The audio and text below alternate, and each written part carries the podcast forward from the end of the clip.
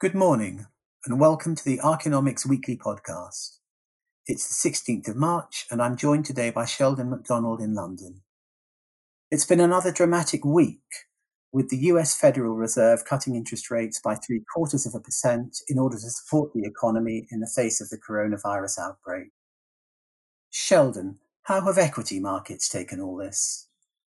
Well, the coronavirus obviously has had a massive impact around the world, and as you would expect, equity markets have taken it quite badly.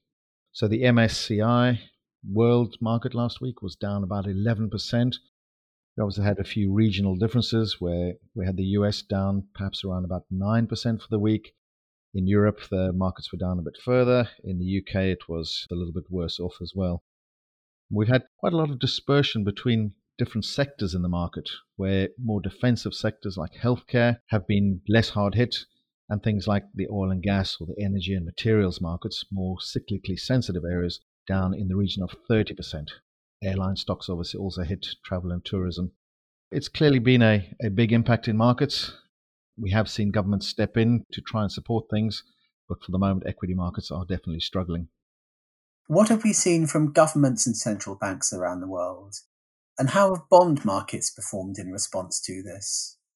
Well, governments have globally unveiled quite significant packages to try to support markets and economies. In the US, we've seen a quantitative easing package of about $700 billion uh, unleashed, and that's really looking to try to provide liquidity, especially in small businesses. We've also had interest rate cuts in the US, cutting the rate down to pretty much zero. That was a bit of a surprise. We had seen a cut already earlier last week, and we were expecting perhaps another cut to follow, but not quite yet. Um, there is a Fed meeting coming up this week. Perhaps that might be the opportunity for them.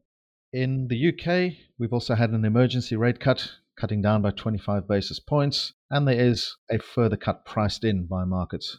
And of course, we had budgetary measures announced last week as well, in particular measures to support banks. We've seen measures also around the world where banks and governments are introducing measures to provide repayment holidays, mortgage repayment, and debt repayment holidays. Again, all targeted at giving small and medium enterprises and the man on the street a little bit of headroom in terms of meeting the demands being posed by the, the coronavirus impact. So, as you would expect in this kind of environment, a global growth shock that we've seen, bonds have been performing much better than equities and yields have declined. Interestingly, though, yields actually are slightly higher this morning in response to the, the government stimulus programs that we've seen. It is very volatile at the moment, so it's early days. We do need to see how markets react in the hours and the days ahead. And Sheldon, what's happened with equities today? Well, unlike the bond markets, equities have actually taken the news of the big packages uh, announced by the Fed overnight actually quite poorly. I think the equity community is saying, hang on a second, what does the Fed know that we don't? Is it really as bad as all this? And so we've seen European and UK markets falling quite sharply at the open, down about 7% or more. Obviously, it has been a very volatile period in markets, so that could turn around as analysts and uh, commentators and strategists get their minds and their heads around what this news means. Maybe we will see some bounce later on. And what about other asset classes? It's been very interesting to see what other asset classes have done. Gold is typically held out as the, the safe haven asset and initially, we did see gold prices up, but actually last week gold prices fell by about 5%. We're not entirely sure about the reason why. Perhaps it's to do with people cutting their positions in order to meet margin calls, or perhaps people just wanting to get out of all asset classes entirely and get into cash.